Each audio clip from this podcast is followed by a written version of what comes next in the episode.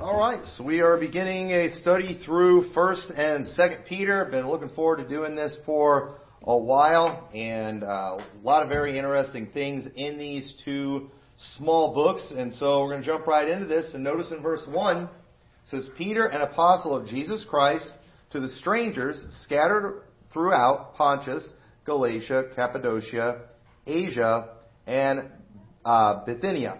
Now, one thing I want to start off right from the beginning, and it's very important, like all these messages, um, you're going to want to like hear all of them because we're going to get to some difficult passages that people get confused by. And I really believe the key to understanding some of these more difficult passages is you have to understand the audience. You have to understand who he is speaking to and what is going on and what he's specifically dealing with. Often, we just kind of pull things from these passages to support good doctrine, but those verses weren't necessarily written for those things, and as a result, we end up losing meaning when we do that. We got to watch out for that in our Bible study.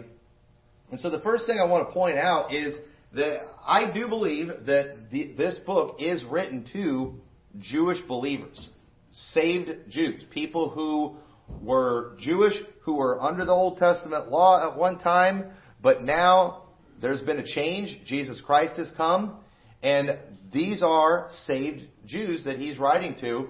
And if you keep that in mind, that's going to help you understand some difficult passages and why he's saying some things the way he's saying it, because it would have been especially relevant to them. And so, one of the reasons I believe that he's writing to Jewish believers here is because one, notice how he mentions in the first verse that they are strangers in all these different cities. Now, if they're from these other cities, well, then you're just a, you're not a stranger.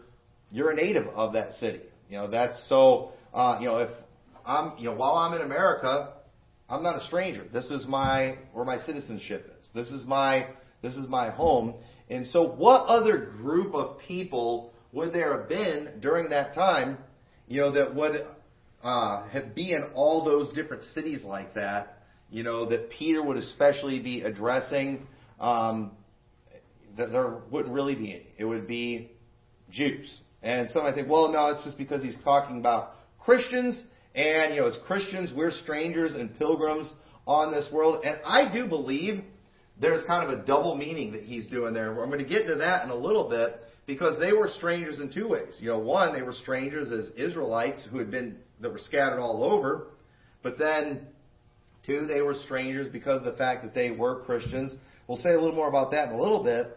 But also, we see the book of James, and I covered this recently in another message, I don't remember which one. If you read James chapter 1, verse 1, it says, James, a servant of God and of the Lord Jesus Christ, to the twelve tribes which are scattered abroad. So, we have Hebrews that we know is written to Jews, saved Jews. We've got James, that we know is written to save Jews. And then we've got, I believe, First and Second Peter together that are written to save Jews. Uh, Jews. And Jude is very similar to some of the things we read in Peter. And so uh, I, I believe that these are specifically directed at Jewish Christians. Also, we know that Peter, James, and John, who are all together, their epistles are all together here after the Pauline epistles that are all together. We know that all of those guys were specifically commissioned to go to the Jews. In Galatians 2 8, says, For he that wrought effectually in Peter to the apostleship of the circumcision, the same was mighty in me toward the Gentiles. And when James, Cephas, and John, who seemed to be pillars, perceived the grace that was given unto me, they gave to me and Barnabas the right hand of fellowship, that we should go unto the heathen, and they unto the circumcision. So right there we have those three guys specifically being mentioned as going to the circumcision. That's what they were doing. And I believe Peter here is writing to the very people that he was sent to minister to, and that's the circumcision, the tribes that are, or the strangers that are scattered abroad. Because there were Jews all over the world at that time. Uh, because of all the captivity and things that they had gone that they had gone through uh, during their history, and so here's the thing you got to understand though, because people get their back up when you point out some of these things, but you don't have to, okay? There, there's no reason to get your back up. I get it that Ruckmanites, you know, they kind of use the fact that things are written to Jews as a way to throw certain things out. But here's the thing. The fact that this book was written to the Jews, it doesn't change the fact that they were saved Jews, and therefore, what is written is still going to apply to us in many ways. But we've got to recognize there's going to be some things that had a little deeper meaning for that for someone who is a Jew during the transition from the Old Testament to the New Testament than to us. Just like there's going to be some things that Paul said in all of his letters to the specific churches, they're going to have a little deeper meaning to them than it does us. Well, I think everything's ours. So, uh, I mean, you know, all the, you know, I, I believe every command is for us. Okay, well, how about when Paul said to salute certain brethren? How are you going to do that? Guess what? You can't do that. They're dead. Okay? Now, you can take a principle from that. There's nothing wrong with that. And hey, you know, but at the same time, you know, that did, there was special, deeper meaning for them. And so the truth is, the more that we can learn about what was going on then, the more we can learn about their situation, it gives us context and it can help us understand some difficult passages. So verse 2 says, elect according to the foreknowledge of God the Father through sanctification of the Spirit, unto obedience and sprinkling of the blood of Jesus Christ, grace unto you and peace be multiplied. And obviously, I mean, we can apply this to us because we know that we have sanctification of the Spirit uh, by the, the sprinkling of the blood of Jesus Christ. But do you understand? That would have deeper significance to Jews who actually had a practice of, you know, uh, giving uh, offerings and sacrifices where they would sprinkle the blood on things. We've never done that before. But yet, Peter, it's like he likes to emphasize, and things that are written to Jews, they like to emphasize uh, those Old Testament things and how Jesus did it. Because of the fact that that's going to have special meaning to them because they had done those things for so long and they didn't do them for nothing. Those things were all pointing them to Jesus Christ. We don't really need to use those terms as much. It's not, we're not wrong if we do it, but it's not going to have as much significance to us because of the fact we never were under those things. We never practiced those things. So, um, I say all that to just say I think that's why we see Peter using a lot of this type of terminology that he does. And so, a lot of people think, why does it matter who, who it was written to? But the thing is, context makes a huge difference and it's in, in how we interpret something. And so uh, I, want, I read this one article about context. I just wanted to read out uh, or point out a few things that it mentioned in there about why context is so important in writing. And you got to understand, if you write a book, it, usually, if you're a good writer, you're going to do something setting up the situation, like giving context for what's going on. Okay? Now, if I'm writing a letter to you here at the church, I don't need to do that, do I? Because of the fact that you all know what's going on here. You know, you guys are going to understand many of the things I say. For example, too, there's been many times people have gotten offended or confused by things they've heard me say from the pulpit because I said things that I didn't give context to, but you all knew it. You know, but the online crowd as kind of outsiders, they didn't understand fully what was going on. And we got to understand that can happen too, because these things were specifically letters written to certain groups. And so a lot of times, you know, context can be difficult to find. However, the context that we need to get what God wants us to have, we can find in the Bible. Right? We, we can always do that. But uh, when, you when writing historical context is very important. And it says here, you know, providing the time period and its current events can inform the general mood of the era, setting the stage for the tone of your piece of writing and creating an understanding of the society at that time. And I think it's very important that when somebody's writing to a group of people who were under the old covenant and transition to this new covenant, I think that's important to know. I think it's very important in order to understand 1st and 2nd Thessalonians that we go back to Acts and we look at what was going on in Thessalonica. And when we read what was going on in Thessalonica, all of a sudden there's certain things that Paul said in that letter that have more meaning. And thankfully the Bible gave us the context of what's being said in 1st and 2nd Thessalonians. We understand the historical context. We understand the persecution that they were going through during that time, specifically from the Jews, and when you get that, it just opens it opens the book up. So these things are very important. You know, physical context, the attributes of a place can also inform how a plot unfolds or how character develops. There's there's cultural context. There's situational context. Now I'm not going to read through all these things, but I think you all get the point. And so I, a way I thought to illustrate this, let's suppose that I send a text to someone that simply says she didn't make it. Okay?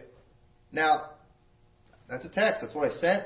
It has a very, it, it's a, it's definitely a message, but it's not clear unless you know the context. And this is kind of an extreme example, all right?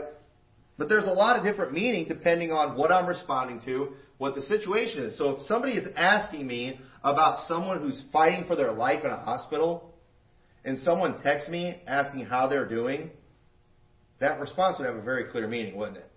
You know what it would mean? She's dead. This is bad news. All a sudden she didn't make it, but the person who asked me that question would know exactly what I meant by that. But, you know, what if someone else is asking how a scheduled meeting went with someone who's a female, uh, and that, that response would be very clear, but definitely a less tragic meeting. So maybe I was supposed to meet up with somebody, and they're like, hey, how'd the meeting go? And I said, she didn't make it. Completely different meeting, isn't it? But yet that person would know exactly what I meant by that. You know, what if I come home with food that I ordered for my wife at a restaurant and she asked uh, where a specific request that she had is, and I know that the worker didn't make that item, you know, and then when she's asking about it, I'm like, she didn't make it. That would also have a very, you know, less tragic. Well, maybe, um, depending on how hungry wife is, especially when she's pregnant. Uh, you know, then, then it, would, it would be very tragic. But you see how that same statement can have many different meanings, but you have to understand the situation. You have to understand the context. And if you don't, so what if those three situations were going on at the same time, and I had three different people texting me, and I accidentally sent, you know, the she didn't make it to the person asking about the hospital situation. And I thought I was responding to my wife about some food that didn't show up. And then, then all of a sudden, that person's going to be devastated. You know why? They got the wrong idea. Because, you know, that, their, that text, you know, it wasn't meant for that situation. And often, we put scriptures and we try to make them fit into certain situations, try to make them teach certain doctrines, and they're not doing that. And when we do that, we make really big mistakes. We cause confusion. And then a lot of times, too, you know, we use a passage for so long to kind of teach certain doctrines that we don't even understand what the passage itself is about. And then we get confused on difficult passages. So, uh, you might not think that it's a big deal, you know, understanding who this is written to, but I'm telling you, it's a big deal, and it's going to be a big deal as we go through this book. And it's going to be a big deal too, because I'm going to show you something at the end of this chapter that people often do that misuses 1 Peter chapter 1. They make it talking about something it is absolutely not talking about. And, it, and it, it's obvious even if you don't understand that it's written to save Jews. But, you know, when you when you do fully understand that, said, you know, and I, I've done it before too. And, you know, it's one of these things. That's why I study through books like this, so I can correct. I can correct all my errors. that I've made. But uh, and, and said I've made a few errors uh, before, and I'll say this particular error I made it because I repeated what I heard, and I heard it a lot. That's how we make a lot of our errors. Don't just run with everything you hear, even if it's from a Baptist pulpit. Watch out for that. So, um, but yeah, when we're reading epistles in the Bible, specific context is not always going to be included because the intended audience didn't need it. But what we just need to full, whatever we need to fully understand something, we will be able to find it when we need it. If God wants us to understand it, we'll be able to find it in the Bible. But we might have to do a little bit of work. So we need to also understand that there are going to be some things that no matter who it's written to. Now get this, because I am acknowledging that it's important that we understand who a passage is written to. But here's what we also have to understand too, because people are going to want to get defensive because of what the, what a lot of people try to do with Matthew 24. But here's what you got to understand. Here's a massive difference, all right? Because no matter who a letter is written to or a passage is written to, there's some things, sometimes the Bible is just giving facts, and the facts aren't going to change with different audiences. Y'all understand that? So, for example, if I write a letter to my wife, uh, you know, to my wife, and on there I state, you know, when my birthday is, anybody could read that letter and learn the truth of when my birthday is. You know, because I'm, I'm stating a fact in there.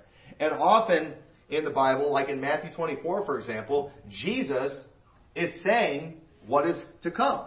Jesus is giving prophecies about the destruction of the temple, prophecies about the second coming of Christ. He's giving all these things. He's laying out facts, and then we look at the facts and say, well, Jesus says this event's going to happen before this event, and then they're like, don't even pay attention. That's for the Jews. Okay, well, even if it is for the Jews, I, am fine with giving them that. It doesn't change the order of events. It doesn't change the facts that are laid out. Now, it can help give, it said, it can give us context. It can help us understand why Jesus said some of the things that he said when we, when we acknowledge those things. But certain facts aren't going to change just because a different audience is reading it. So hopefully that all makes sense. So I'm not telling you, you know, just throw out everything you read in the Bible. There's nothing we can get. No, there's plenty we can get. All Scripture is profitable for doctrine, for reproof, for correction, for instruction in righteousness. So, uh, but at the same time, we don't need to read every book like it's written with instructions directly to us. Okay? If you plant a garden, you are allowed to eat trees from the, out of the tree from the midst of the garden. Okay? That was a command for Adam. And you need to, and so you're, you're allowed to do that. That is not a command to gardeners today. It was, it was for them. And so, uh, you know, watch out for that. If, if we followed some people's logic that they use when coming up with commands and things to tell people to do, if they interpreted the Bible consistently, they would have to also preach that we shouldn't eat fruit from the midst of a garden. And that would be a really dumb, dumb practice. But uh, I, I can see some people doing it. But anyway, verse 3 says, Blessed be the God and Father of our Lord Jesus Christ, who according to his abundant mercy hath begotten us again unto a lively hope by the resurrection of Jesus Christ from the dead to an inheritance incorruptible and undefiled and that fadeth not away, reserved in heaven for you. The, this inheritance that he's talking about is unlike the inheritance that vanished away with the first covenant. This inheritance that he's, Peter's talking to these saved Jews about is an incorruptible inheritance, unlike their corruptible inheritance that they had before. And, no, and notice too, and keep remember this passage because this goes in what we're going to be seeing later, that this inheritance that they have is something that they have because of uh, they have been begotten again by the resurrection of Jesus Christ. That's very important. Remember, these people had been begotten by the resurrection of Jesus Christ from the dead, and because they had been begotten by Jesus Christ, another term we could use for that is born again. Because they had been born again, they now have an inheritance, one that is incorruptible. And uh, and so this is this is a good thing because in Hebrews eight thirteen it says, "In that he saith a new covenant, he hath made the first old. Now that which decayeth and waxeth old is ready to vanish away." Those things of the Old Testament. And when I say the things of the Old Testament, I might say more about this in one of the other messages. Uh, uh, uh there's a lot that I would need to cover on this. But have you ever wondered why is it that the Bible often talks about the things of the Old Testament like it's on its way out? Shouldn't it have immediately been gone at the renting of the veil of the temple? Well, actually, it should have been. It, you know, that's when God was done with it, for sure. But you got to understand those things, okay, those specific things, the gold and the silver vessels, those elements, of the temple. Those things were still around, and obviously any Jew is still going to have kind of a attachment to those things. You know, it's kind of like even for us. I still have a little, an attachment to the building over on 9th Avenue. You know, I kind of miss the place sometimes. And the other day, I just went drive by, drove by there for fun, see what they're doing, doing there. I went by there one time because he had got some of our mail. I was hoping he was going to invite me in. He didn't invite me in. I wanted to see what he was doing with the place. But, um, you know, imagine a building that you had, you know, that had been in your family for generations. I mean, for generations. And that was the center of everything for them, religiously speaking. And so the thing is, those things were, were still there and they needed to go away completely. And you know what? They eventually did. We'll talk about that later, where uh, in, in a later message, where God completely got rid of them. Okay, but that's why we see that kind of language because the things were still there. They weren't doing anything. They weren't getting anybody saved, atoning for sins, or anything like that. But uh, they were still around, and it was only a matter of time, and they were just going to be gone. L- literally gone. Understand, God was done with the temple at the death of Jesus Christ, but the temple was still the temple was still there, and it needed to go, and it did, and it did eventually go. So uh, we'll probably say more about that later. But in verse five it says, "Who are kept by the power of God through faith unto salvation, ready to be revealed in the last time." And the last time, this is a reference to the final age that began in the first century. One of the areas where we have bad terminology still in the uh, in the futurist world is when we call what we're living in the last days, meaning, you know, like, you know, if, if we, it's, it's not technically wrong to say we're in the last days. We're definitely in the last days. But when you use that term to say, well, we're in the last days, you know, because of something specific going on, as if, you know, 10 years ago they weren't in the last days. Technically, that's not right. Okay? Technically, you're wrong in doing that because the last days started in the first century. And so whenever we do that, we end up confusing people. People get confused. People that are new to the Bible, they're gonna, you know, they're gonna hear us say, "Man, we're definitely in the last days." You know, look what's going on with the vaccine, and you know, it's getting close to the mark of the beast. We're definitely in the last days. Well, yeah, we're definitely in the last days because Peter said we were in the last days. Paul said we were in the last days. I mean, it, it's very, it, there's, there's no doubt about that. But then what happens, you know, a younger Bible student might start studying their Bible one of these days and think, well, I thought we were in the last days because they're about to roll out the mark of the beast. According to the Bible, they were in the last days 2,000 years ago. Where is the promise of this coming?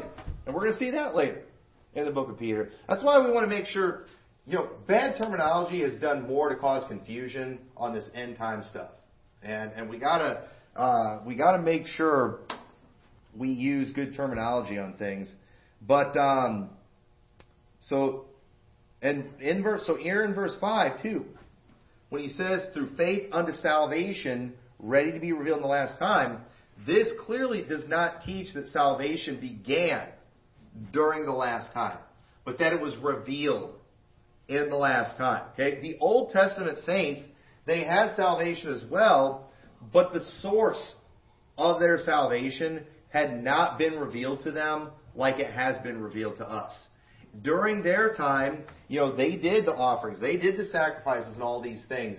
And and why did they do those things? They did those things, you know, by faith. They did them because they trusted God, but their salvation was not in those offerings that they did. Their salvation it was in Jesus Christ, but he had not revealed it to them yet. So as long as they had faith in what had been revealed, they were fine. And so Ruckmanites, they're kind of doing a straw man argument, you know, when they're like forcing us to show, you know, where, you know, the death, burial, and resurrection in the Old Testament, and they'll talk about how the disciples before the death, burial, and resurrection didn't understand it, and therefore it was a different gospel that they were preaching. No, it was the same gospel, but yeah, they weren't talking about the death, burial, and resurrection because that hadn't been revealed yet.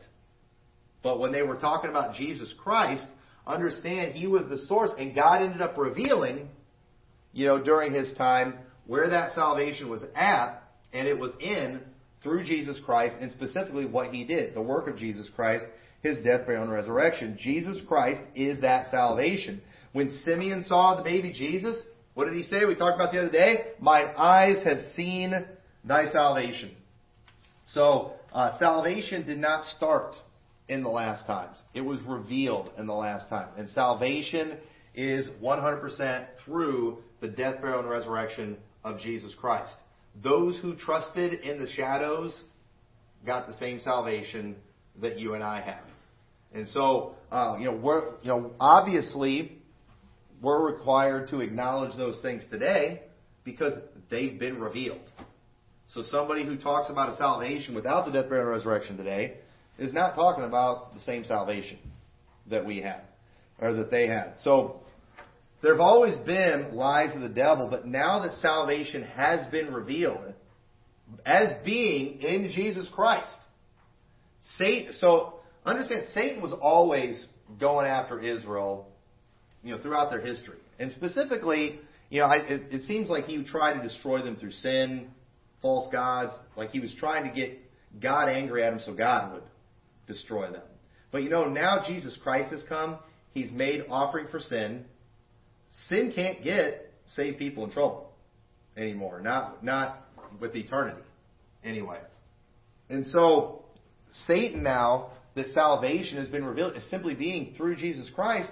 It makes sense that Satan now would have to come up with a counterfeit, and he would have had to do this after the death of Jesus and resurrection of Jesus Christ. And you know what he did? He came up with Antichrist, another Christ. Fine, all right, it's been revealed as Jesus Christ. I'm going to come up with a counterfeit. I'm going to come up with another one, and that's today. It's what we they call it Judaism, is is ultimately what it is. But Judaism's not the only form of Antichrist that's out there too. We also have Catholicism that's out there, uh, where there, there's de- that's definitely an Antichrist religion as well.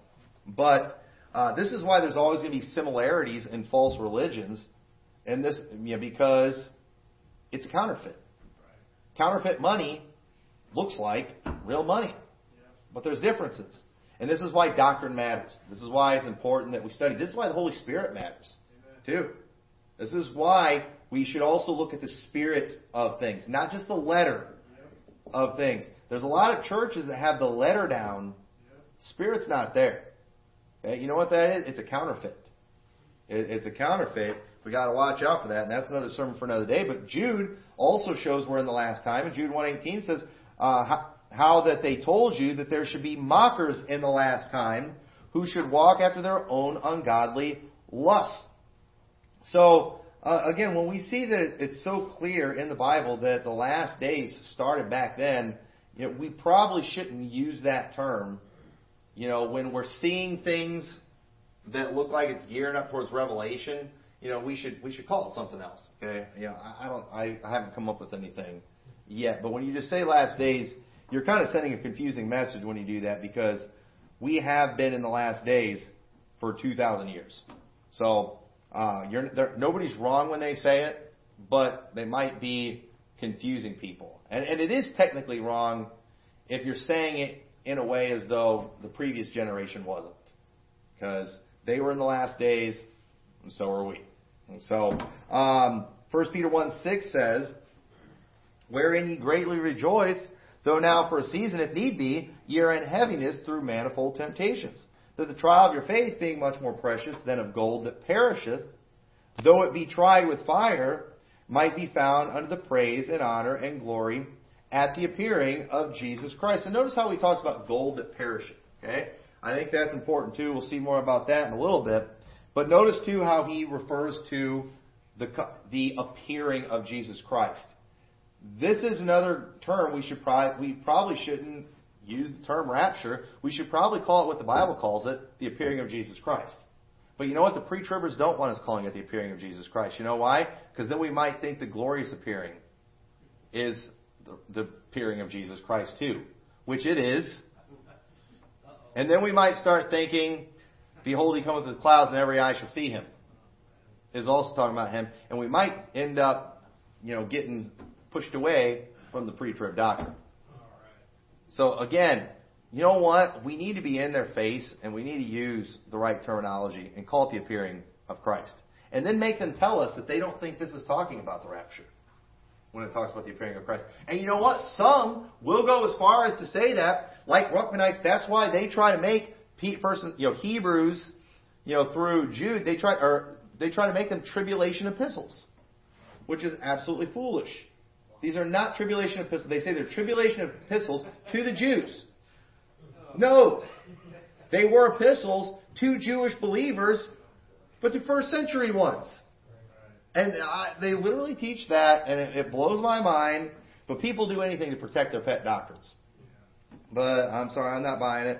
But uh, verse eight: Whom having not seen, ye love, and whom though now ye see him not, yet believing ye rejoice with joy unspeakable and full of glory, receiving the end of your faith, even the salvation of your souls, of which salvation the prophets have inquired and searched diligently, who prophesied of the grace that should come unto you, searching what or what manner of time the Spirit of Christ which was in them did signify when it testified beforehand the sufferings of Christ and the glory that should follow.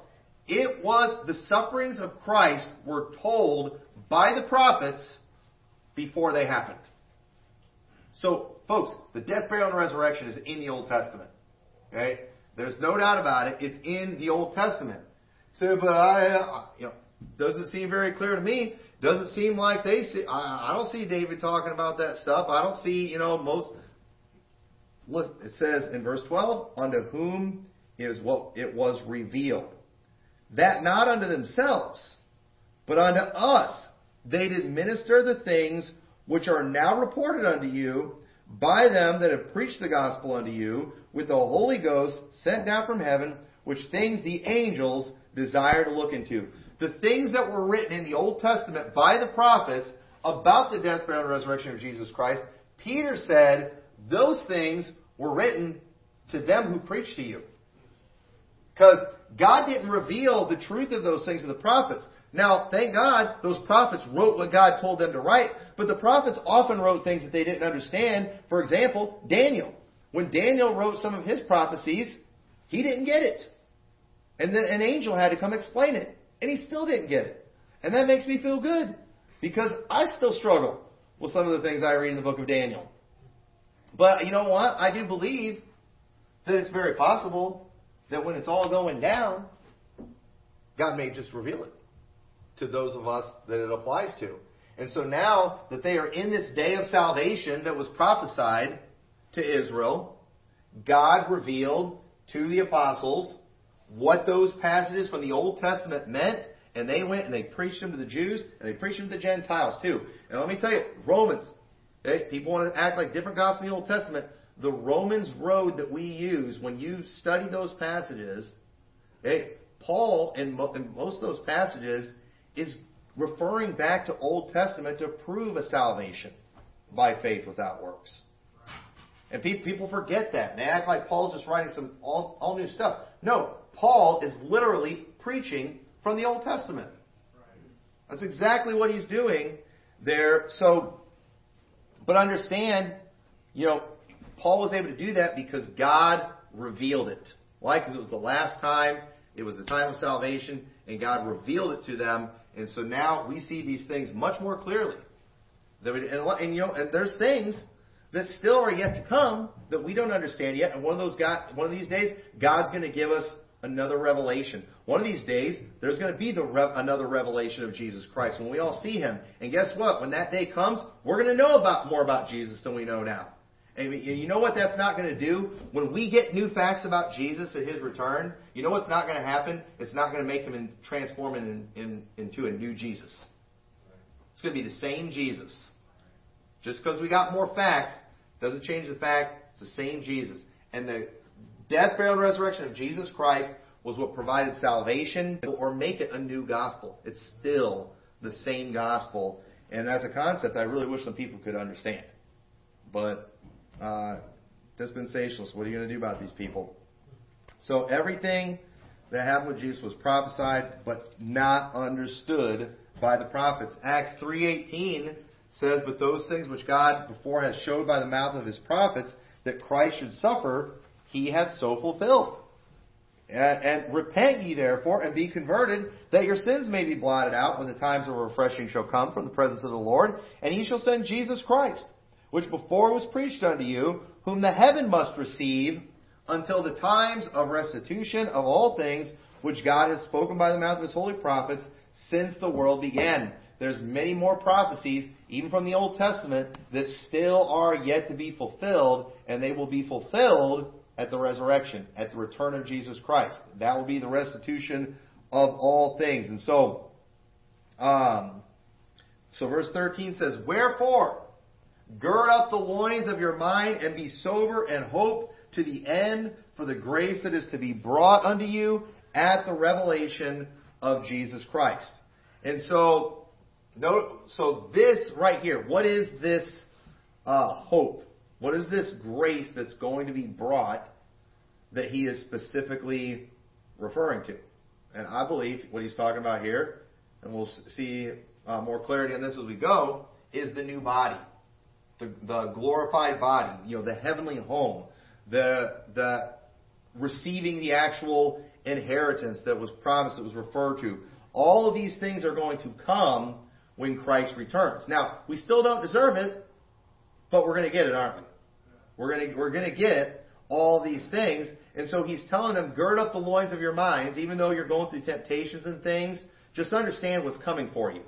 And because of what's coming for you, because of what has been promised to you, you know what?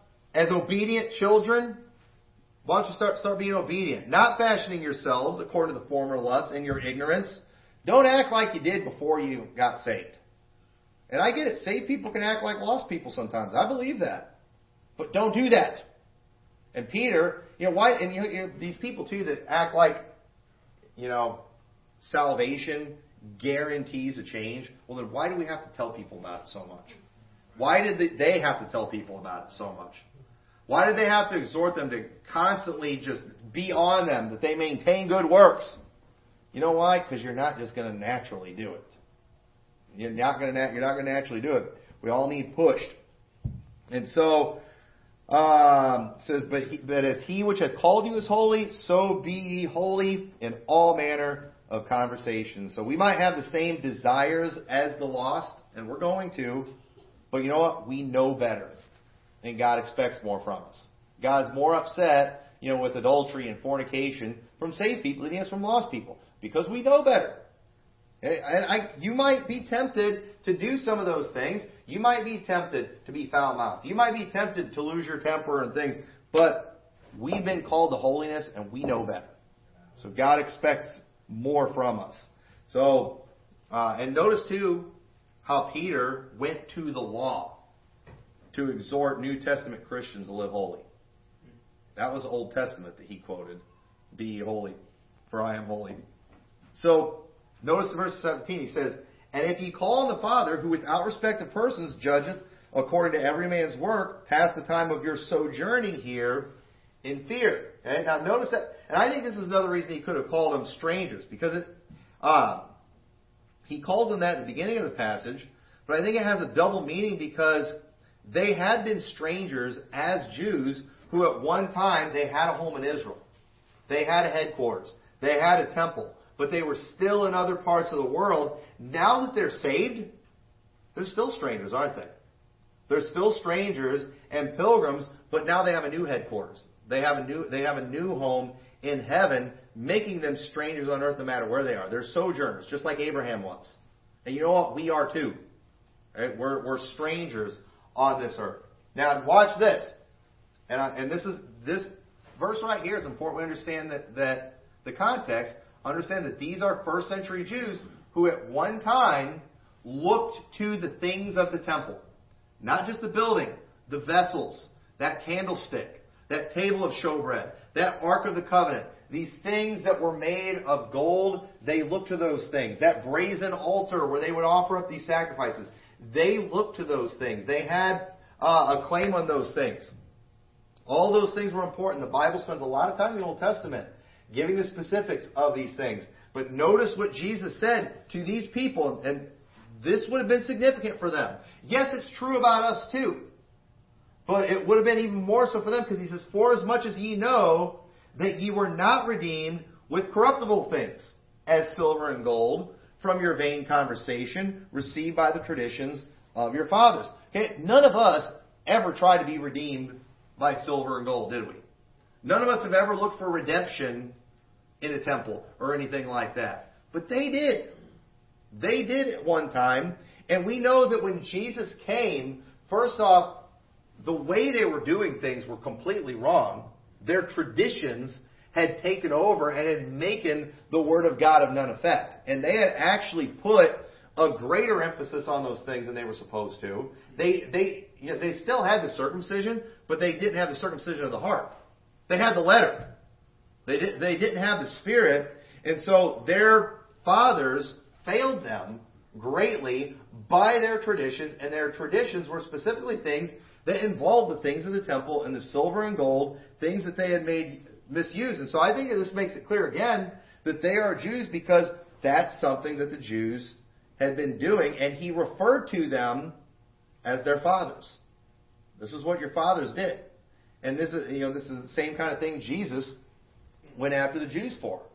So in verse 19 he says, you know, so you weren't redeemed with things of silver and gold, but you were redeemed with the precious blood of Christ as of a lamb without blemish and without spot. Just like they used to have to get a spotless lamb back back in the day, Jesus was that lamb.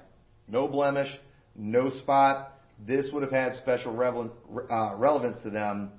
Um, wouldn't have meant as much to a Gentile. I mean, and, and imagine too, we know all about the Jewish stuff because we study it. We've got the Old Testament in our Bible. But imagine being a first century Gentile.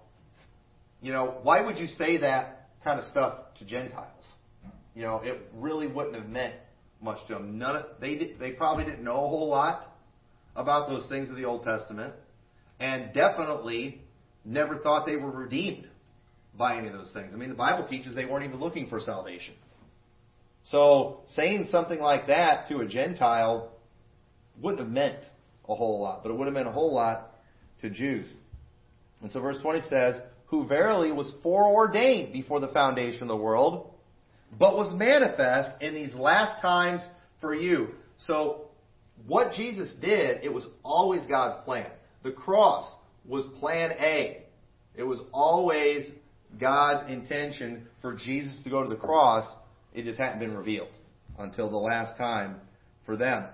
So verse 21, who by him do believe in God that raised him up from the dead and gave him glory that your faith and hope might be in God.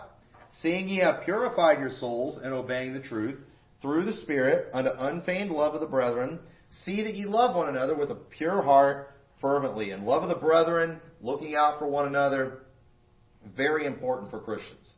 Now watch this. Then it says, being born again, not of corruptible seed, but of incorruptible, by the word of God, which liveth and abideth forever. Now let me ask you a question. What is the corruptible seed? I always thought it was the NIV Bible. You know, that's what I always heard. You know, I always heard it was false version of the Bible. Man, you can't get saved from those other Bibles. The Bible says being born again, not of incorruptible seed. Those are incorruptible seed. Or corruptible seed, I'm sorry. Those are corruptible seed. Hey, listen. Messing with the Bible is horrible. Okay?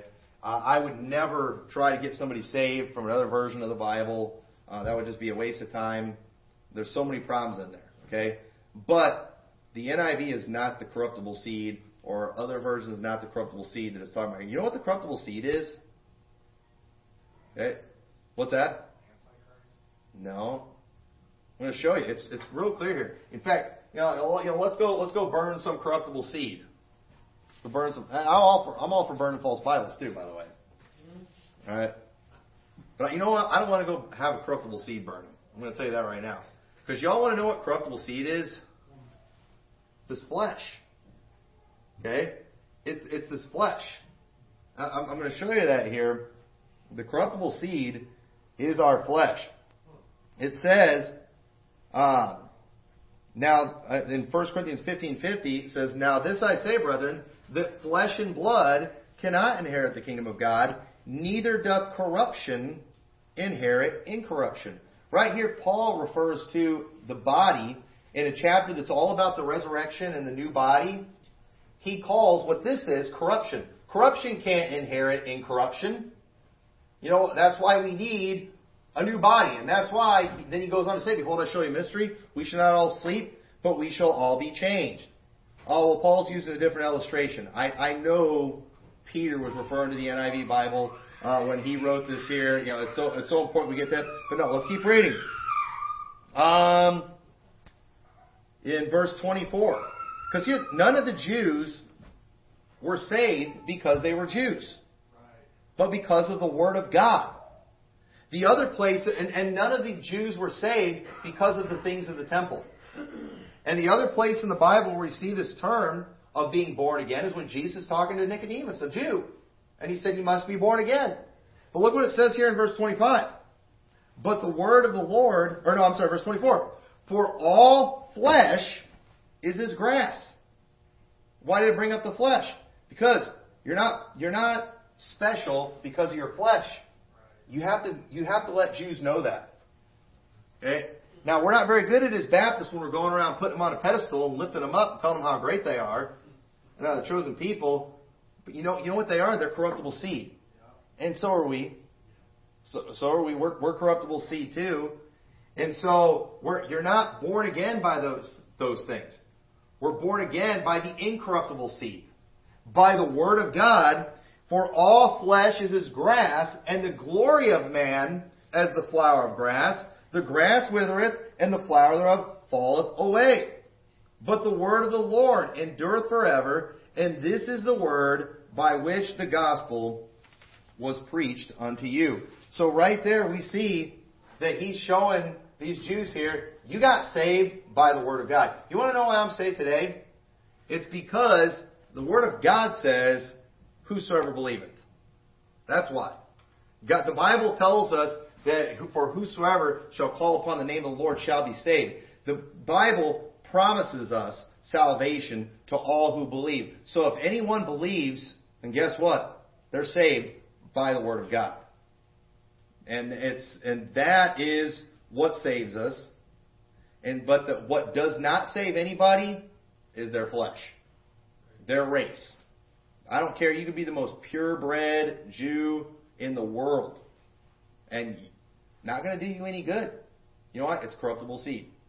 The the flesh is corruptible seed, and you are saved because of the gospel was preached to you. You received it by faith, and then God saved you. He cleansed you.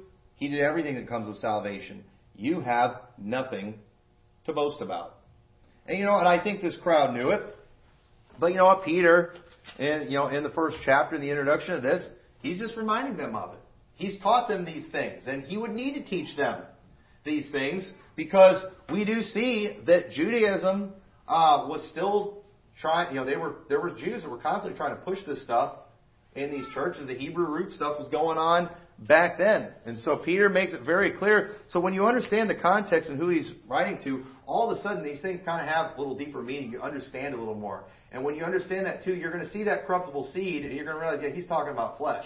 Because he's talking to Jews who made a really big deal about their flesh. And we also know it's flesh because then he goes on the next verse to say, it's flesh.